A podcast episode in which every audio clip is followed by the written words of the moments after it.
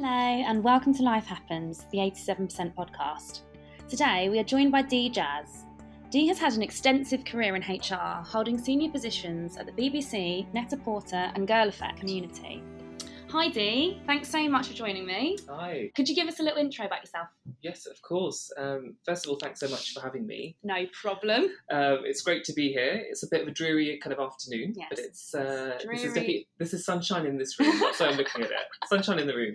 So, um, uh, hi everyone, I'm Dee. I uh, am definitely a massive supporter of all the work that eighty-seven percent does. Um, in terms of mental health, I really, it's a subject that I really care about. I am an, I kind of sometimes call myself a recovering H R professional. That's a good way of putting it. Yeah, um, and I think I stole that from Lucy Adams because she called herself a recovering H R director, and I thought, God, recovering is a really great way to describe it. Um, but uh, no offence to the H R people out there. Uh, I have worked in H R for the majority of my career, um, and I've been really lucky that I have worked in places such as like T F L, um, the B B C, Netta Porter, so really seen different styles and types of H R. Um, but more recently, I've actually founded my own business called Colourful, which I know we'll talk about later. So I won't say anything at the moment, except that it focuses on diversity and inclusion, and it has a sweet spot on L G B T inclusion and race. Um, so yeah, that's me. Okay, well, yeah, do leave us in suspense on that one. So Dee, as you said, you've worked in H R for a long time and now you're a diversity specialist, which is amazing. Would you say that the L G B T Q plus community is slightly underrepresented within workplaces? I suppose there's two two parts to my answer, mm. which is, the first is that we assume that everyone who is L G B T Q plus is out at work. Um, and so therefore we've got an accurate read of how much representation there is. Yeah. And we know that's not true, that not everyone comes out at work. Um, so I think that kind of um, needs to be factored into when we think about representation. That in and of itself, I think, tells us about the experience of L G B T Q mm-hmm. people at work. And just on that point, sorry, I don't mean mm-hmm. to ruin your chain of thought there, no, but no. Um, on that point, you say that um, a lot of people aren't out at work. Mm. Do you sort of have a rough sort of idea of Ooh. how many are out, or if you know, how they feel? Funny you say that. Mm. Here's a little stat. No, Just I mean, plucked it. yeah, plucked it out of nowhere. But no, from um, so looking at the research, so Stonewall did a recent study, mm. um, and I think they said that about a third of L G B T people have hidden their sexuality at work for the fear of discrimination. So if we think one in three of L G B T people isn't declaring or doesn't feel able to share mm. who they are mm. at work, um, I suppose then it's hard to measure what representation actually exists. Exactly, yeah, yeah. And for me, yeah, like I said, it makes me feel sad actually when I say that, because as someone who now feels comfortable being visibly out, mm-hmm. um, I recognise the benefits it has on my performance and my health, and I we can talk about that um, as the podcast goes, but Uh, yeah, a third of people. For me, that's a really shocking figure, even in twenty nineteen. It's huge. It's yeah. absolutely huge. You know, obviously, going on from that, what do you think is the impact upon, within the L G B T community's mental health? Mm. Um, in the workplace or in general? Um, I yeah, I'd say both, really. But mm. maybe, maybe, um, maybe firstly the workplace, and then kind of just generally in society. Mm. I think just from like my own, I suppose, instinctive knowledge, but also just from like data and things that I've registered in the past. Um, so L G B T people are more likely to access mental health services. Mm-hmm. Um, and I think particularly in the workplace, the fact that there are statistics which demonstrate that bullying, harassment and discrimination on the grounds of sexual orientation still happens, um, for me means that actually you can see why there might be a correlation between a person's mental health at work um, for a queer person or L G B T Q person. Mm-hmm. I often use the word queer as a kind of shortcut for the spectrum of people. Um, so you can see why that those groups would suffer from mm-hmm. poorer mental health in the workplace, because if you're hiding your identity and not coming out, I mean, the kind of mental burden, and I say this as someone who's done this in the past, yeah. um, that that takes, the toll that it takes on you is kind of one part of the, I suppose, the equation. The second part is you often, like any minority group does, feels a sense of imposter syndrome. Mm. So I think that that can place a lot of um, mental burden in the workplace, that is I must do really, really well. I can't just be good. I need to be exceptional in order to just be considered good. And then the kind of final piece is around like some of those bad behaviours that I talked about. Mm. So if you are on the receiving end of like jokes or banter or um, discriminatory language, that must take a toll on someone. Absolutely. And do you think from, from your past experiences and the, the past experiences you've seen other people in, has that manifested in why you created Colourful? Definitely. I think um, it touches upon mental health, the fact that it does affect people um, mm-hmm. from those backgrounds, for sure. It's something that I think I myself have had to learn about, both from my own experiences, but also hearing of other people's experiences. But I think Colourful for me is much more about inclusion, not just at work, but for me it's also about creating um, acceptance and um, inclusion in society, in communities. I think Colourful, um, it does look at race and it does look at L G B T Q communities as separate um, identities. But actually, for me, the magic is actually looking at the intersectionality of those two identities. Absolutely. But that's kind of why Colourful was truly created for queer people of colour. For you, you're a change maker, you've done a lot of this in the past with obviously your, your H R background. What do you personally think is the biggest drive of change, be it in diversity and inclusion, be it in mental health? I imagine there is a catalyst that kind of really propels change. Mm. So I'm, I don't know if it's the sexiest answer, but what I've found for sure is that um, for me, data's always been the key. I'm finding that in order to shift the conversation around any aspect of diversity, be that mental health, the inclusion of like a particular strand, different identities. Um, there seems to be a lot of great rhetoric and a lot mm-hmm. of talk around commitments and mission statements and goals and all that kind of stuff. Um, but I think what sometimes gets lost is uh, being led by data. mm-hmm. um, I've definitely been in rooms, either with clients or in initial discussions with potential clients, where there seems to be a strong feeling as to what the actual issues are. Mm-hmm.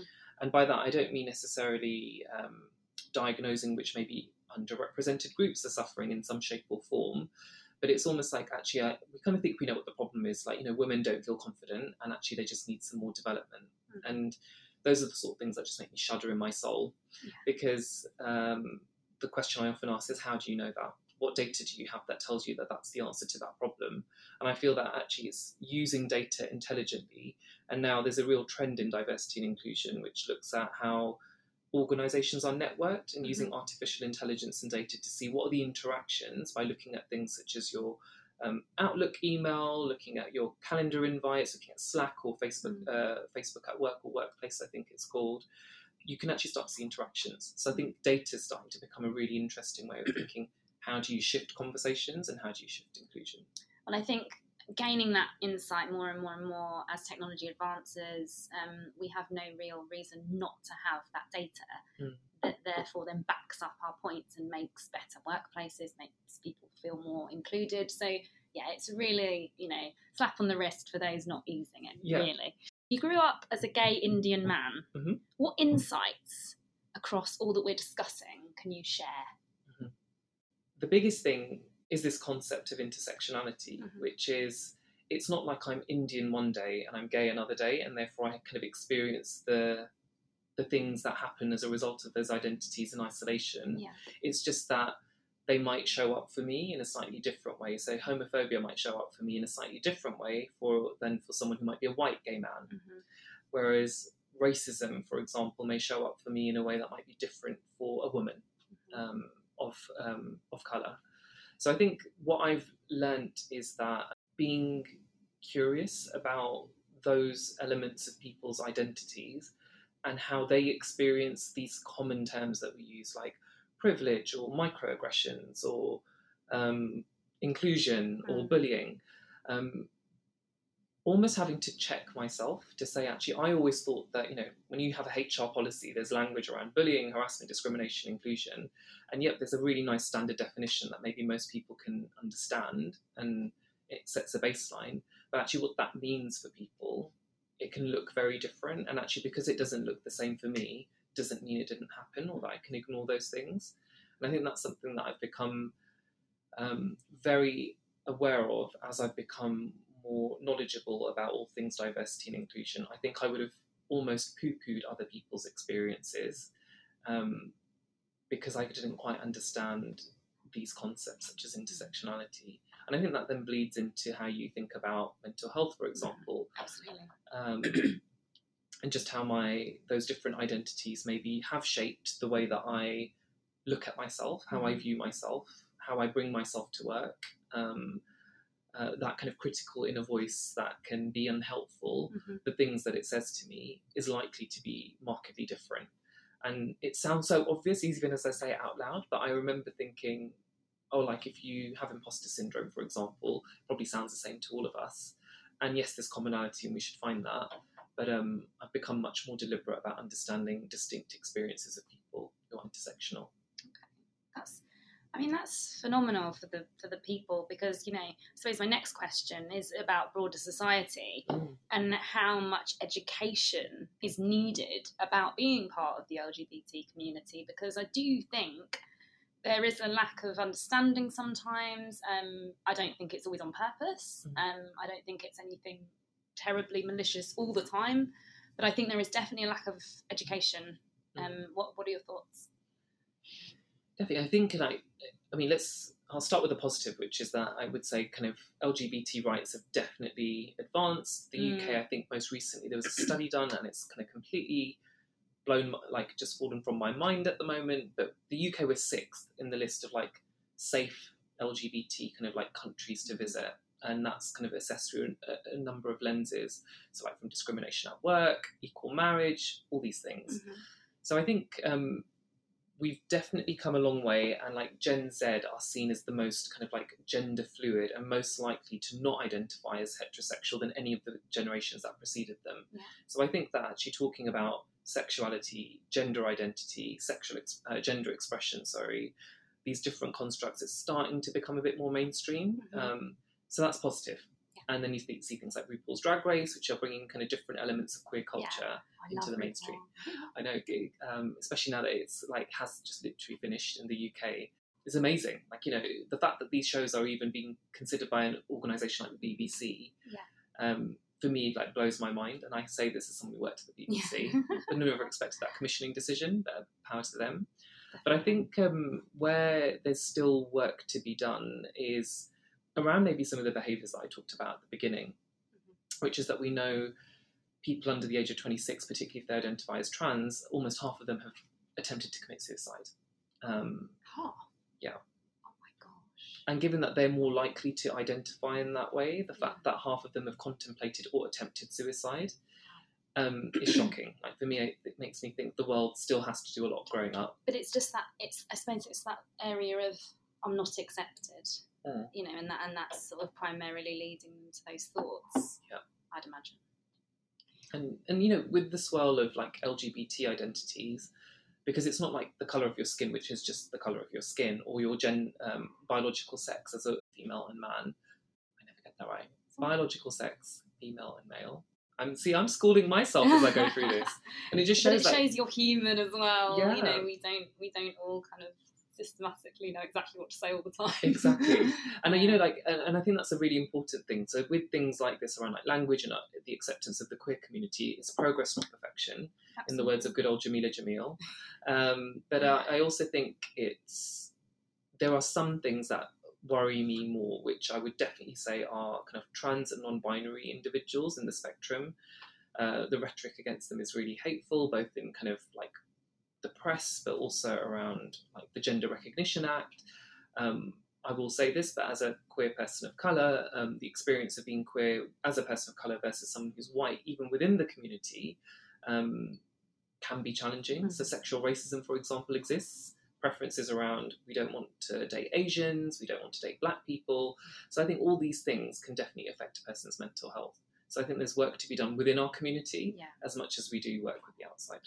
And do you world. think that, because that's actually a really interesting point. I think um, a lot of, you know, I've, you know, as as as you know, I've I've written across H R for a while now, mm-hmm. and now now in mental health, and it's it's a certainly L G B T is is a subject that I've always been so invested in and written about, and I do think it's phenomenally important, especially in workplaces, to have that education. I think it's a really important point that you make, the internal within the community, mm. because I don't think that's probably thought about from the outside. Yeah. Um. So yeah, it's just, you're giving me food for thought here. Definitely.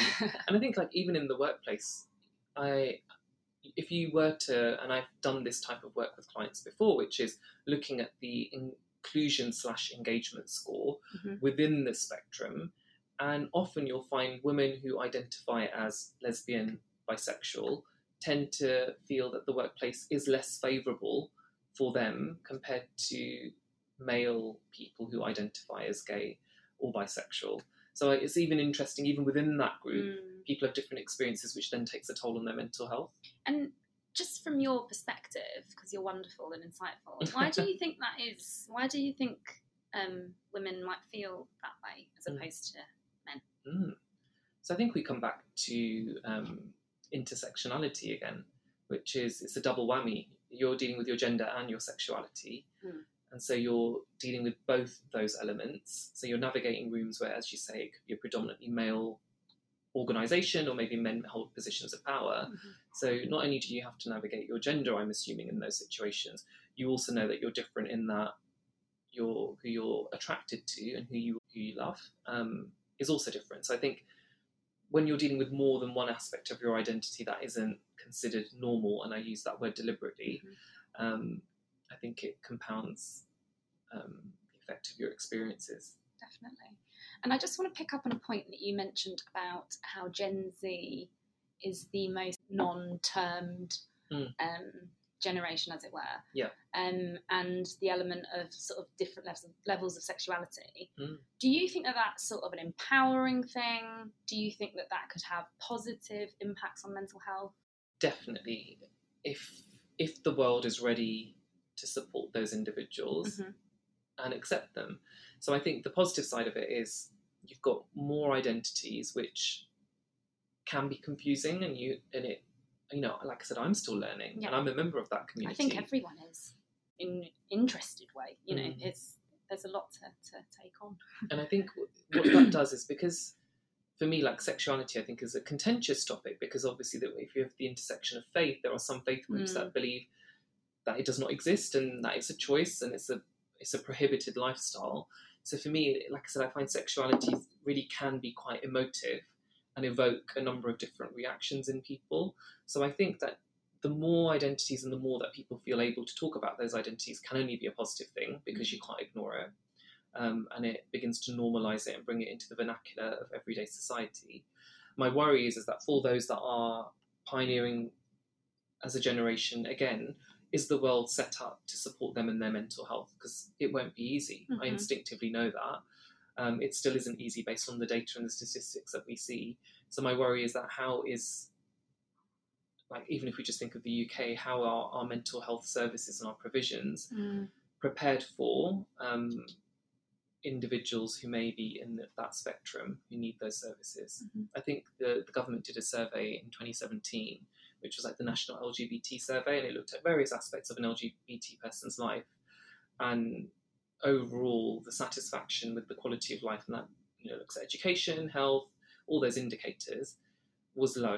I think it was seven point seven for heterosexual people, and it was something like six for someone who identified as L G B. For those that were trans or um, gender fluid or non-binary, mm-hmm. and the score was something like four point nine oh, out of ten. Gosh, yeah, that's um, that is low.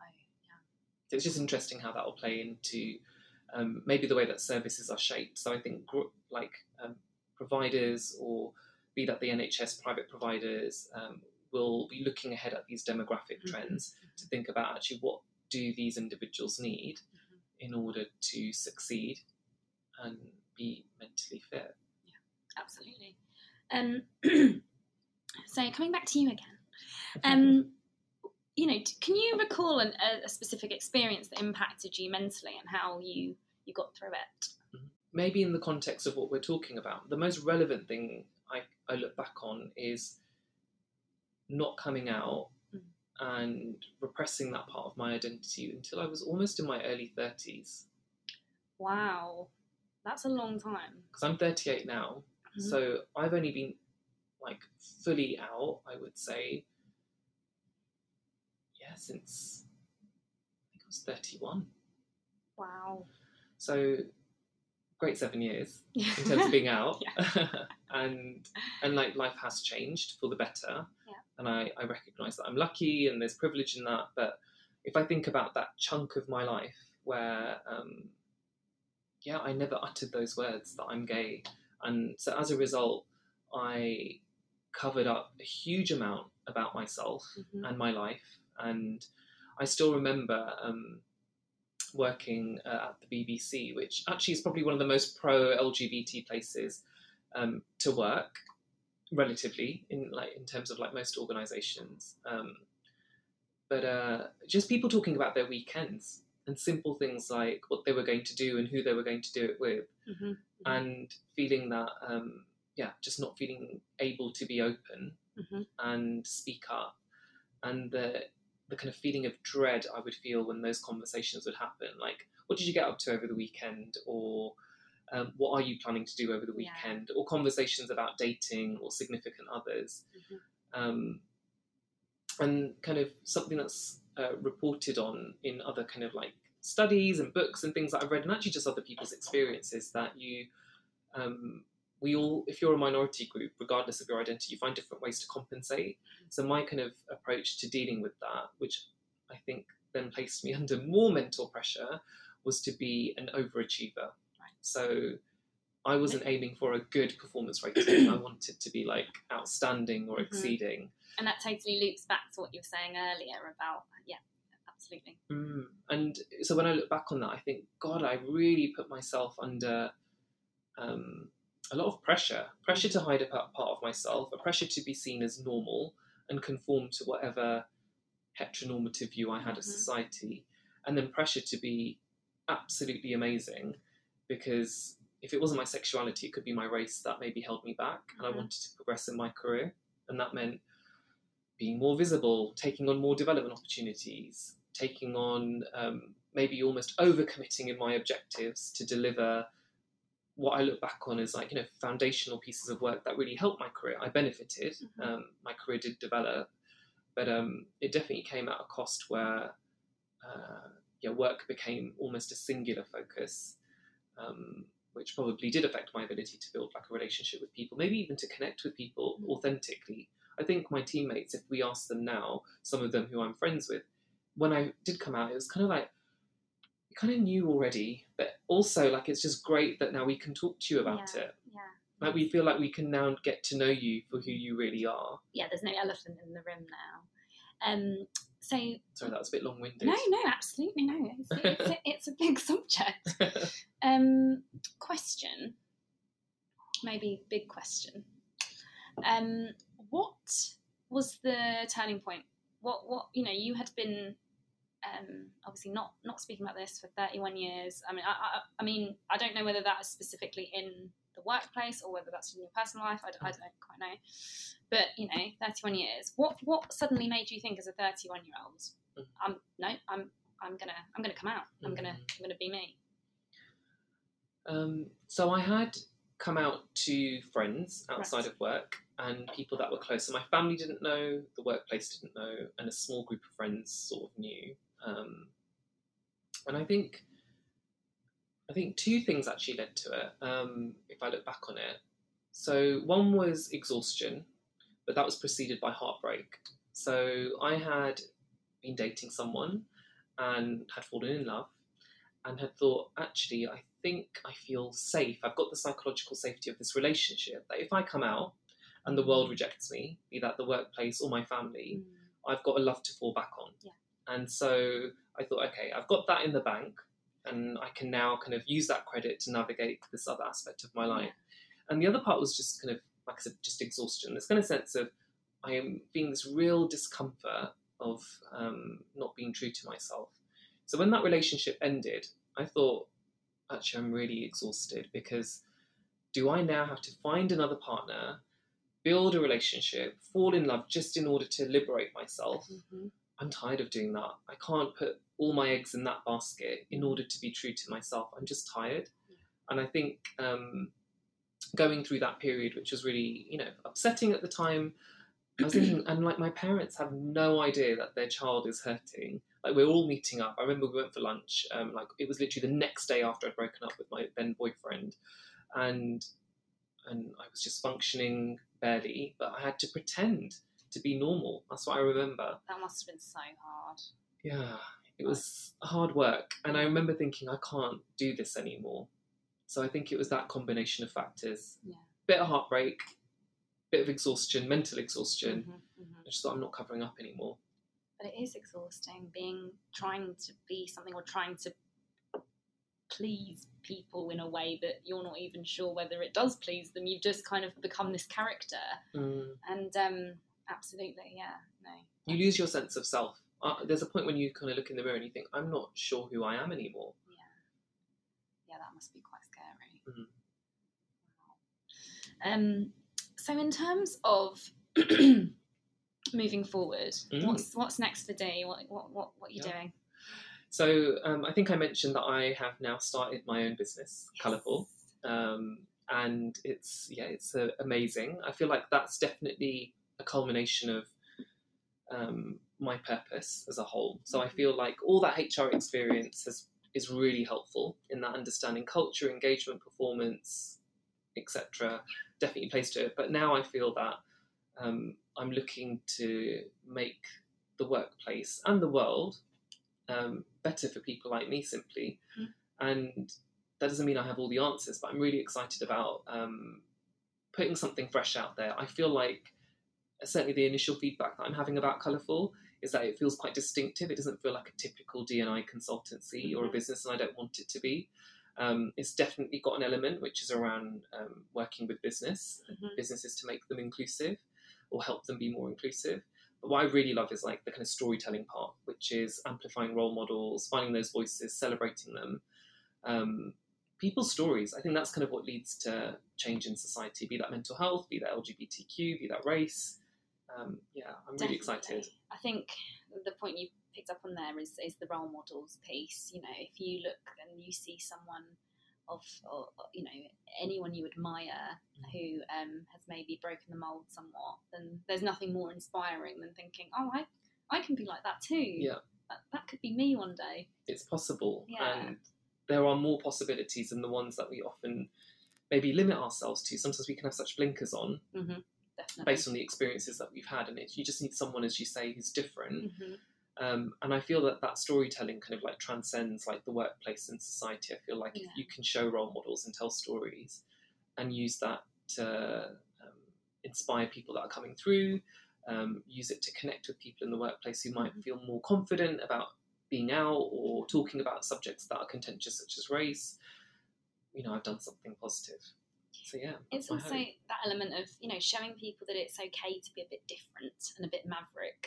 Um, You know, we've, we, I think as human beings, we've kind of got into this sort of confine of just um, being part of convention and doing things in a certain way because that's the way we were kind of told to do it, and it's easier than doing something a bit out there. Definitely. But actually, the out there people yeah. are the ones that are changing. They are making the change, and, and I, I personally very much admire that. And I suppose with eighty-seven percent, this is a kind of movement that we're trying to drive mm. with uh, supporting the nation's mental health. Um, and, you know, we, we do have to take risks at times. We do have yeah. to say things a little bit outlandish. Um, all true. Yes. yeah, exactly. Um, but, you know, we have to it's we have to be news. That point of difference. yeah, exactly. No fake news here. But I think it, it, it's I think it's important to not be scared, as you say, of taking a position, as you say, based on like information, data, mm-hmm. and being willing to stand up and speak about it and do work that furthers that cause and makes things different. I was definitely given some advice even about Colourful, which is you might be pigeonholing yourself if you just only look at the, the kind of aspects of like L G B T Q people and race at work and maybe just that intersection. And I, you know, I said, but I'm not qualified to talk about disability, for example, Um, or a woman's experience. That's not who I am. Would I like to know brilliant people and have an alliance and a network that we're all creating change together? Absolutely. But I kind of know what I stand for and what I feel I can confidently speak to. Mm-hmm. And that can have a broader benefit beyond just for those groups, because actually if you make the world more inclusive, everyone benefits in some shape or form. But um, yeah, for me, actually, it was really important to say, actually, these are the things I stand for, because I actually think that um, that has like kind of, as much as Colourful's helping, like I'm helping Colourful and starting it, it's helping me. It's definitely helped my sense of worth, myself, um, my mental health. Mm-hmm. I feel like I everything's aligned, so I feel I'm being authentic. Fantastic. Well, that's what it's all about, really, isn't it? Yeah. Um. Wow, I feel a lot more colourful now after talking to you. Um, I try you. my best. um, like a human rainbow. And um, thank you so much for coming in and no, talking thank you for having today. me.